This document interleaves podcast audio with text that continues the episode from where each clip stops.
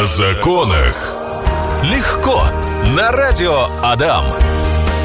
Ну что, друзья, в сегодняшнем эфире программа «О законах легко». Мы с вами будем обсуждать ситуацию, которая сложилась на рынке труда, а именно увольнение, сокращение сотрудников. Я думаю, что ситуация актуальна и касается, на самом деле, многих. В гостях у нас все так же профессиональные юристы, практикующие профессионал своего дела Мария и Яна. И также еще один гость, прокурор отдела по надзору за соблюдением прав и свобод граждан прокуратуры Удмуртской Республики Арсентьева Татьяна Юрьевна. Здравствуйте. Добрый день. Здравствуйте. Добрый день. А, как вот вообще хотелось бы начать а, с того, что ситуация действительно, да, непростая на рынке труда происходит. А, как а, работнику в случае, если, например, его сокращают а, или увольняют, как ему нужно себя вести? Как не сдрейфить, скажем так? Ну, у нас в первую очередь как раз вот для этого в эфир при, приглашен специальный гость от прокуратуры, представитель. Мы обычно, если к нам клиенты обращаются, мы, конечно, отправляем в трудовую инспекцию в первую очередь разобраться с ситуацией и в прокуратуру. Это самые такие распространенные mm-hmm. органы, которые стоят на защите прав граждан, граждан да, именно трудяг. Mm-hmm. Вот, ну, более подробно, наверное, вот у нас Татьяна сможет рассказать. Татьяна, да, это прям, мне кажется, волнующий такой вопрос на острие. В какие моменты, наверное, они обращаются, да. что... Что да, просят? На, наверное, обращу сначала внимание на что следует, собственно, смотреть, когда работодатель предлагает уволиться. То есть в первую очередь у нас предусмотрен срок, за который работодатель должен уведомить сотрудника о том, что он желает сократить его должность, либо уменьшить численность по какой-то должности, либо если им принято решение о ликвидации организации вообще. Угу. Соответственно, это должно быть сделано не ранее, чем за два месяца до предполагаемой даты увольнения. Если у нас с вами речь идет о сокращении, соответственно, весь период, то есть все два месяца, либо чуть больше, если работодатель больше срок себе взял, он должен предлагать работнику иную работу, которая имеется у него в организации, которая, в свою очередь, соответствует квалификации сотрудника, его уровню образования, а также здоровью. Соответственно, часто в своей работе мы сталкиваемся с тем, что работников принуждают к увольнению по собственному желанию, либо по соглашению сторон. Работодатель, естественно, желает сократить и временной промежуток для увольнения сотрудника, и также сократить свои финансовые траты, которые предусмотрены действующим законодательством, то есть те гарантии компенсации, которые предоставляются сотруднику в случае увольнения по такому основанию. Поэтому хотелось бы обратить внимание наших слушателей на то, что увольнение по собственному желанию, собственно, возможно при наличии такого желания. Угу. И оно должно быть отражено в соответствующем заявлении. Не обращать внимания на какие-либо уловки работодателя в этой части. То есть э, иметь в виду, что именно должно быть выражено ваше желание. Никакие гарантии и компенсации, которые предусмотрены для сотрудников, увольняемых по сокращению, в данном случае вам не положены, выплачены не будут. И, соответственно, заставить работодателя их выплатить не сможет ни один госорган, ни суд в данном случае. То есть это вообще нечто нереальное, да, представляется? Нет, потому что законом такого не предусмотрено. И если вы пишете заявление о том, что желаете уволиться именно по собственному желанию, то есть mm-hmm. имеет место быть такая фраза в заявлении, соответственно, работодатель тут что-то либо свыше окончательного расчета вам платить не обязан. Mm-hmm. И, соответственно, тут уже заставить его никто не сможет. А единственный еще выход из подобной ситуации – если, допустим, вы сами не желаете дальше продолжать работу в этой организации, можно попробовать урегулировать с работодателем вопрос путем увольнения по соглашению сторон. Угу. Но тут, опять же, есть определенные оговорки, а именно, соглашение это необходимо заключить в письменном виде и в нем уже закрепить те условия, на которых договор расторгается. В том числе, возможно, прописать какую-либо сумму выплат, помимо окончательного да? расчета, угу. да, то есть ту денежную компенсацию, на которой работник готов быть уволен, да хоть сейчас, угу. и получить, соответственно, все эти денежки сейчас. Поэтому еще раз обращу внимание на то, что это должно быть именно письменное соглашение. Если работодатель, опять же, вас убеждает, что я тебе что-то выплачу, даже оговаривают сумму, но это не нашло отражения в письменной форме, в дальнейшем, к сожалению, также будет безрезультатно что-то взыскать свыше того, что вам положено за истекший период. Угу. То есть, получается, свои права нужно отстаивать до конца и прям четко на бумаге, да, чтобы да. к вам потом в случае чего не докопаться, по-русски говоря, было, да ведь?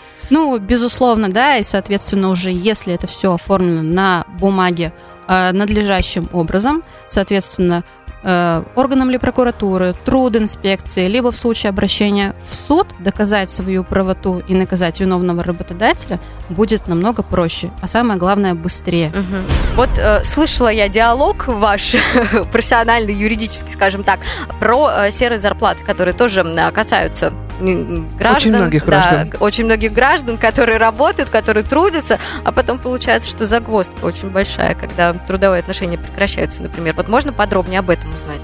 Да, я думаю, Татьяна нам... Да, Татьяна, мы внимаем вам. Да, к сожалению, серая заработная плата, или иногда называют конвертные выплаты заработной платы, такая проблема у нас существует, и факты до сих пор не изжиты, несмотря на определенную борьбу и органов прокуратуры, и трудинспекции.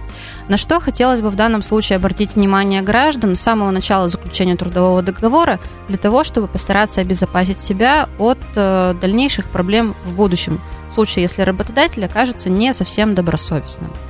В частности, не забываем о том, что у нас обязательно должен быть трудовой договор. Угу. И, соответственно, условия оплаты труда в соответствии с требованиями Трудового кодекса, в частности, пятьдесят седьмой статьей, условия оплаты труда все, и оклад, и все компенсационные, стимулирующие, иные выплаты, которые предусмотрены системой оплаты труда у данного работодателя, должны найти свое отражение в тексте трудового договора. Соответственно, если вам изначально работодатель устанавливает, ну, чаще всего, вот, исходя из э, собственной практики, говорю, угу. это либо минимальный размер оплаты труда, э, либо, допустим, указывают, что работник якобы э, работает на условиях неполного рабочего времени, угу. либо полставки, на неполную да. ставку, да, а на словах обещают э, намного больше, то, соответственно, уже на данной стадии стоит задуматься о том, э, как действовать в дальнейшем, если работодатель все-таки поведет себя некрасиво. Угу. Вот. То есть уже э, данное обстоятельство, я считаю, что имеет предпосылки к тому, что работодатель может вас обмануть. Э, если работодатель все же отразил это все в трудовом договоре, э, также можно, если у вас есть какие-то сомнения по поводу того, что вся ли зарплата отражается, которая указана в трудовом договоре и которую вы видите в расчетных листках, можно попросить выдать вам справку два эн дэ эф эл, uh-huh. которые, в которой указываются все ваши доходы без удержания собственного подоходного налога. Уже исходя из этих сумм, вы увидите, действительно ли все суммы нашли отражение, то есть действительно ли всю вашу заработную плату э, работодатель показывает государству, и, соответственно, вы увидите ту сумму, с которой вы уплачиваете налог, с которой отчисляются все иные обязательные страховые взносы. Uh-huh. Также немножко вернусь, то есть я уже указала на это. Когда заключаете трудовой договор, обращайте внимание не только на сумму заработной платы, которая указана в нем, но и, соответственно, на режим работы. Если работодателям указано, что работаете вы, ну, условно, четыре часа, то есть меньше нормальной продолжительности рабочего времени у вас получается за неделю, если это обычная сорокачасовая рабочая неделя, либо за месяц, если вы работаете по графику, это тоже повод насторожиться. Соответственно, работодатель таким образом пытается уменьшить официальную часть заработной платы, что уже в дальнейшем также может поспособствовать, допустим, при каком-то конфликте с вами, либо когда он пожелает расстаться, либо вы посчитаете нужным уйти, а он, допустим, вас, наоборот, не захочет отпускать. Таким образом, он может вот этой неофициальной частью заработной платы манипулировать. Ну и, соответственно, если такая ситуация возникла, работники могут обратиться в органы прокуратуры, либо в трудинспекцию с соответствующим заявлением. Сейчас сложно сказать, какой будет исход, потому что каждая ситуация индивидуальна. Но, соответственно, хотелось бы, может быть, как пожелание высказать, что э, уже изначально к заявлению прикладывать какие-либо, может быть, документы, переписки, скриншоты, то есть все те данные, которые вы располагаете, для того, чтобы подтвердить, что заработная плата была ну, так скажем, серой. То есть угу. не все официально отражалось, вот. Но обязательно указывать свои контактные данные, потому что зачастую некоторые заявители у нас не указывают свой мобильный телефон, связаться проблематично, и, соответственно, в случае проверки какие-то данные перезапросить, возможно, ту же выписку с банковской карты попросить, угу. да, которую только заявитель нам может предоставить, э, становится проблематично. И, соответственно, уже проверка не такая эффективная, либо она затягивается, угу. потому что необходимо дополнительное время для ее завершения. Скажите, а серая зарплата, все-таки ее возможно потом будет установить, вот, что у меня зарплата была на самом деле больше, чем в трудовом договоре, и взыскать ее? Все-таки это будет реально, как судебная практика показывает? Судебная практика идет по пути, что это сделать реально. Не могу сказать, конечно, что это прямо абсолютно во всех э, случаях, потому что, опять же, должен быть комплекс доказательств. Я думаю, что наши слушатели сами понимают, что только слов недостаточно. Поэтому еще раз э, повторюсь, что э, если вы предполагаете, что вас работодатель таким образом обманывает, даже если изначально договоренность была, стараться собирать какие-то доказательства, переписку, документы, подтверждающие, соответственно, реальный размер вашей заработной платы. А можно ли будет прийти, например, я заключила трудовой договор, как обычно, как обычный гражданин uh-huh. Российской Федерации, я его не посмотрела, не почитала, ничего с ним не сделала, и спустя, допустим, там неделю, две-три до меня доходит, что ну, что тут не то. Вот, например, послушали программу о законах легко и поняли, пошли все перечитали, все свои трудовые договоры, поняли, что что-то там не то. А, несмотря на то, что я увольняться, например, не собираюсь, с работодателем у меня отношения хорошие, я могу...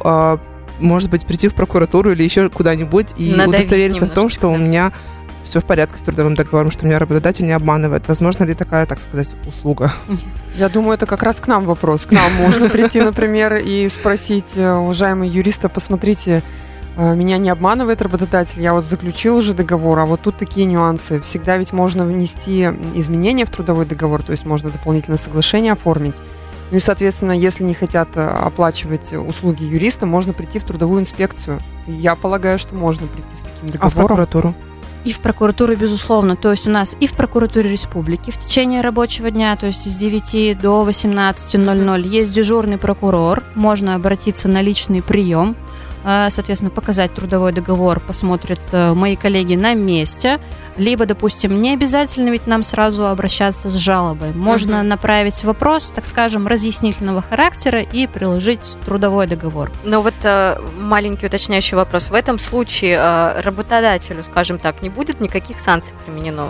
Если, если заявление да. не будет содержать uh-huh. просьбу о проведении проверки, uh-huh. а просто, ну, так скажем, будет приписка, да, что прошу разъяснить с учетом действующих документов. Если гражданин переживает, то можно, допустим, дописать, что прошу проверку не проводить, мне mm-hmm. необходимо только разъяснение, вот, то, собственно, можно обратиться.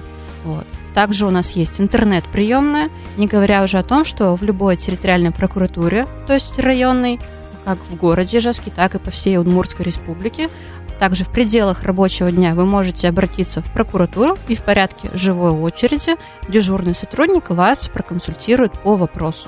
Я хотела бы рассказать по большому секрету, что я очень часто да. пользуюсь интернет-приемной на сайте прокуратуры. Очень удобно, очень понятно, все логично и просто доступно. Разъяснено, да? Да, и, кстати, у прокуроров очень часто бывают приемные дни по каким-то определенным темам, да, тоже можно вот записывать. Да, безусловно, у нас это есть, и на сайте, соответственно, прокуратуры Удмуртской Республики вся эта информация размещается. Не так давно у нас появился телеграм-канал, где также сотрудник, ответственный за размещение информации вообще, в принципе, о деятельности прокуратуры, все это размещает. Поэтому я думаю, что можно просто периодически знакомиться и, соответственно, записываться предварительно на прием, если это проводит руководство, либо если вопрос требует незамедлительного, так скажем, ну, не то чтобы разрешение, но хотя бы какой-то минимальной консультации.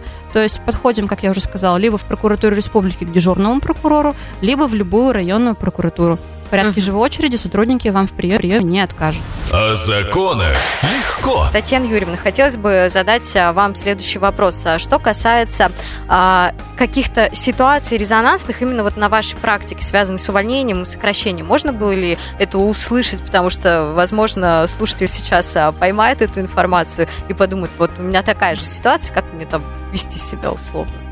Да, конечно. То есть я немножко вернусь к тому, что я уже сказала. То есть когда у нас работодатель принимает решение о сокращении численности либо сокращении штатных единиц по какой-то должности, соответственно, в период вот этого двухмесячного срока он обязан предлагать работникам иные э, вакансии, которые имеются в данной организации, соответствующие квалификации, уровню образования, э, деловым качествам э, и, соответственно, состоянию здоровья.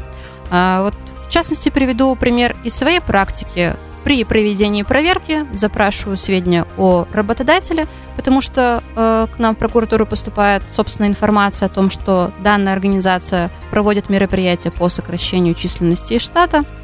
И путем изучения документов э, вижу, что те два работника, которые подлежат сокращению, им работодатель не предложил иные имеющиеся вакансии. При этом в период э, течения двухмесячного срока эти вакансии занимаются иными людьми. То есть uh-huh. просто э, принимаются новые сотрудники, ранее не трудоустроенные в этой организации. И, соответственно, так как э, э, ставка уже занята, uh-huh. соответственно, наши сокращаемые сотрудники уже, по сути, не могут на нее претендовать. Uh-huh. Так как на момент проведения проверки еще дата увольнения не подошла, то есть э, оставалось время, соответственно, органы прокуратуры у нас могут объявить э, предостережение, то есть предостеречь работодателя о недопустимости нарушения закона, что, собственно, и было сделано. Э, работодателям этот вопрос решен, сотрудникам предложены были ставки, но э, на тот момент э, они уже нашли себе другое рабочее место, поэтому работодатель получил отказ. Угу. Но, соответственно, тем не менее, хотела бы обратить внимание наших слушателей на то, что именно в течение всех двух месяцев, если освобождаются какие, какие-то ставки у работодателя, и вы им соответствуете, соответственно, он вам должен их предложить. Угу. Это в том числе нижестоящие должности, да? В том числе нижестоящие должности. То есть, если даже вы работали главным инженером, а освободилась ставка уборщицы, тут уже работодатель при любых обстоятельствах обязан вам эту должность предложить. Ну и, собственно, уже ваше право соглашаться или нет. То есть, также принудить вас согласиться на перевод на эту должность работодатель не имеет права. Это исключительно ваш выбор. А вот в случае, например, если два работника попадают под сокращение, но должности у них смежные, и, скажем так, вакантное место, на которое оно может... Одно. Да, оно одно. Вот как, кого выбирать? Какие критерии выбора? Трудовой кодекс у нас тоже предусматривает разрешение данной ситуации. В частности, у нас есть такая статья, которая называется «Преимущественное право оставления на работе». Mm-hmm. Соответственно, работодатель тут уже определяет сам формат проведения, возможно, какое-то заседание комиссии, он создает комиссию, допустим, либо просто решает самостоятельно, оценивая, составляя какой-то, допустим, так скажем, протокол, либо записи ведет. Смотрит по квалификации сотрудников, допустим, по опыту работы, личные какие-то деловые качества, семейные обстоятельства, которые могут препятствовать увольнению сотрудников, и э, какой-то из двух, допустим, людей является более социально незащищенным. То есть, оценивая все эти факторы, уже работодатель принимает решение, кто переходит на эту вакансию. То есть сделано это тоже при, таки, при вот указанной ситуации, это также обязанность работодателя, а не его право. То есть он решает это не из личных предпочтений, угу. вот, а исходя из тех факторов, которые я обозначила. Угу.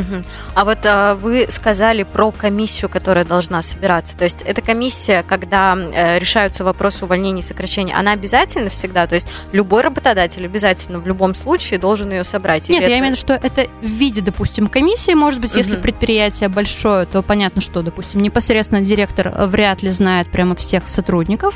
А, порой, допустим, там поднять... личное дело, либо какие-то личные документы сотрудников э, доста- как бы недостаточно для того, чтобы оценить все обстоятельства и принять решение, тогда может быть создана эта комиссия. Угу. То есть э, это имеет место быть, но это не обязательно. не обязательно. То есть да, еще раз акцентирую внимание, что именно должен быть составлен какой-то документ, в котором отражено, каким именно образом преимущественное право конкретного сотрудника было определено. Угу.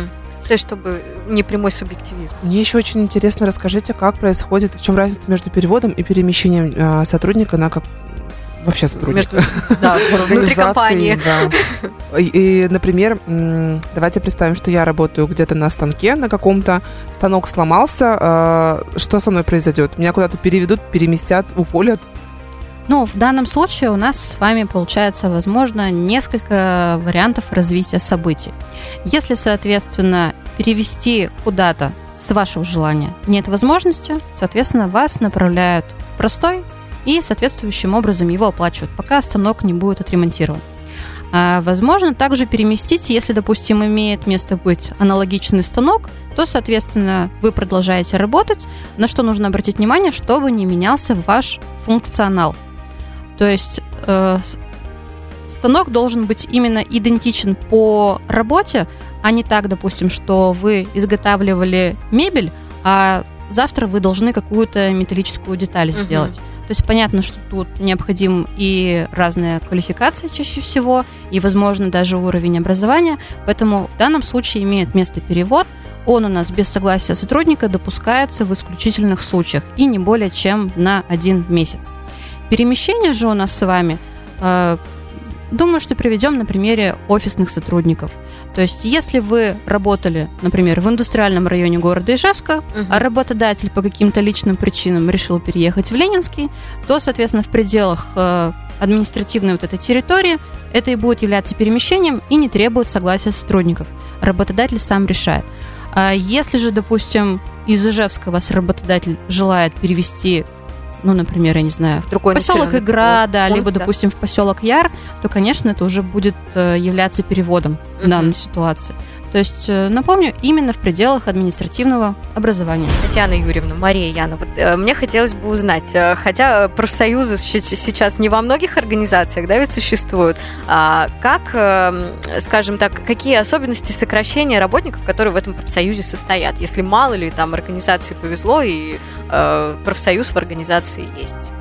Я думаю, об этом нам расскажет Татьяна Юрьевна Татьяна подробнее, Юрьевна. Но я хотела бы такую ремарочку ставить. Uh-huh. Передо мной сейчас есть монитор uh-huh. компьютера, и там а, актуальные новости вылазят. И знаете, какая новость? Какая? А, Песков заявил, что у Путина крайне ненормированный рабочий день. Прямо крайне ненормированный, да. Тема нашего, нашего да, да, сегодняшнего да. разговора. А, Татьяна Юрьевна, вот работник, скажем так, работник организации, который состоит в профсоюзе, есть ли какие-то привилегии, да, при, у него преимущества при, при сокращении, при увольнении? У нас тут, получается, несколько усложняется процедура для работодателя увольнения такого сотрудника. В частности, у нас за два месяца работодатель должен уведомить не только сотрудника, но и профсоюзный Профсоюз. орган, да, в котором он, соответственно, состоит. Не менее чем, как я уже сказала, за два месяца до начала проведения всех этих мероприятий. Поэтому увольнение таких работников у нас проводится с учетом мнения вот этого профсоюзного uh-huh. органа. То есть, если, так скажем, мы с вами увольняем одного сотрудника, пожалуй, тут профсоюз мало какую роль может э, сыграть, да, uh-huh. если невозможно перевести на иную работу. Но если мы с вами вернемся вот как раз-таки к преимущественному, допустим, праву оставления на работе, uh-huh. то вполне вероятно, что мнение профсоюзного органа сыграет определенную роль uh-huh. при выборе того сотрудника, которого Этакая... мы будем переводить либо оставлять. Рекомендация, да, уже будет написано. Что вообще такое профсоюз? Это не пережитки прошлого? Они, они еще существуют, да, до ну, сих пор? Мне кажется, да, в некоторых организациях в Ижевске-то точно есть. Но они есть, да, безусловно. То есть вот э, не так давно разрешала жалобу как раз-таки, э, получается, э, профсоюз медицинских работников, который mm-hmm. отстаивает их права, и, соответственно, они... Э, э, собирают, видимо, я так понимаю, что коллектив, э, обсуждают насущные проблемы, так uh-huh. скажем, и уже сотрудники ответственны за вот эту профсоюзную деятельность, они готовят э, жалобы в надзорные органы и направляют для того, чтобы ситуация Прояснилось, решилась, да, либо прояснилась решилась. каким-то образом. Uh-huh. А давайте к насущной проблеме вернемся. Какие выплаты у нас при увольнении полагаются работнику, потому что людей этот вопрос очень сильно волнует. Есть ли там какие-то пособия, бонусы или еще что-то такое, чтобы вот продержаться на плаву, что называется, пока ищет человек новое место работы? Я, наверное, начну немножко издалека. То есть мы сначала я проговорю, что вообще в принципе работнику полагается при увольнении, то есть независимо от причин расторжения трудового договора. В частности, сто сороковая статья Трудового кодекса у нас говорит о том, что сотруднику положен окончательный расчет. Это то есть вся та заработная плата, которая ему еще не была выплачена за отработанное им рабочее время. Соответственно, это компенсация за неиспользованный отпуск, Если человек не успел отгулять положенное количество дней, то, соответственно, это все ему выплачивается в денежном эквиваленте. Если же мы с вами переходим к сокращению, то, соответственно, у нас для работников предусмотрены определенные гарантии и компенсации. Они также прямо прописаны в Трудовом кодексе и, соответственно, гарантируются у нас. В частности, это выходное пособие за первый месяц работы. В случае, если э, бывший сотрудник не устраивается по истечении второго месяца работы, он также вправе обратиться к работодателю и попросить о выплате пособия за второй месяц. И, соответственно, если третий месяц э, человек не трудоустраивается, но при этом в первые две недели он встал на учет в службу занятости и признан безработным, то в таком случае по истечении третьего месяца он вправе, предоставив соответствующие документы из органов занятости, потребовать от работодателя оплатить ему и третий месяц, угу. э, получается, его безработицы. Безработица. А можно уточнить, то есть, получается, вот если за, э, в день увольнения ему дают первое пособие, а вот он не встал на учет, то есть вот месяц он ходил, пытался найти э, работу самостоятельно, без центра занятости, он в любом случае сможет получить второе пособие, но вот на третье уже не сможет рассчитывать, так? Да, то есть если человек в качестве безработного не посчитал нужным, ну, обратиться и признать себя таковым, то право сохраняется только за второй месяц. Угу. А еще вопрос, уточнение. А будет ли у меня дублироваться выплата от работодателя и от центра занятости, и еще от кого-нибудь? Да, у нас люди сразу... Понабрать, да, побольше. Ну, соответственно, если представим такую идеальную ситуацию, или, может быть, наоборот, негативную, да, для кого как, что все три месяца не получается найти работу, но человек при этом добросовестно обратился в службу занятости и ищет ее, то, соответственно, первые три месяца оплачивает работодатель. Пособие же у нас начинает выплачиваться с четвертого месяца. месяца. То есть, да, после того, как э, сотрудник уже деньги от работодателя получил. Именно так. Угу. Понятно. Спасибо большое, друзья. Напоминаю, что сегодня в гостях обсуждали тему о законах легко увольнения, сокращения. В гостях были Мария и Яна, а также прокуроры отдела по надзору за соблюдением прав и свобод граждан прокура... прокуратуры Удмуртской Республики Арсентьева Татьяна Юрьевна. О законах легко на радио Адам.